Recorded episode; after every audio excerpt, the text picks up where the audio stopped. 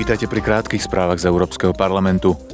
V parlamentnom výbore pre hospodárske a menové veci dnes prebieha prvý menový dialog tohto roka medzi členmi výboru a prezidentkou Európskej centrálnej banky Kristín Lagardovou.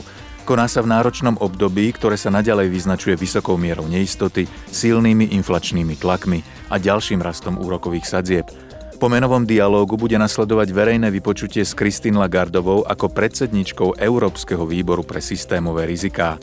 V septembri minulého roka tento výbor upozornil na zraniteľné miesta vo finančnom systéme Európskej únie a pred dvoma mesiacmi uverejnil odporúčanie týkajúce sa zraniteľných miest v sektore komerčných nehnuteľností.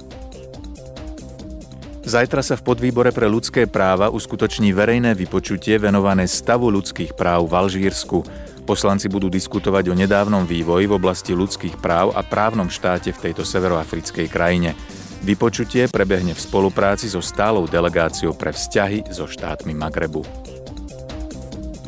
A do tretice vo výbore pre rozvoj sa takisto zajtra uskutoční verejné vypočutie o tom, ako vytvárať udržateľné a dôstojné pracovné miesta v Afrike pre čoraz mladšiu populáciu.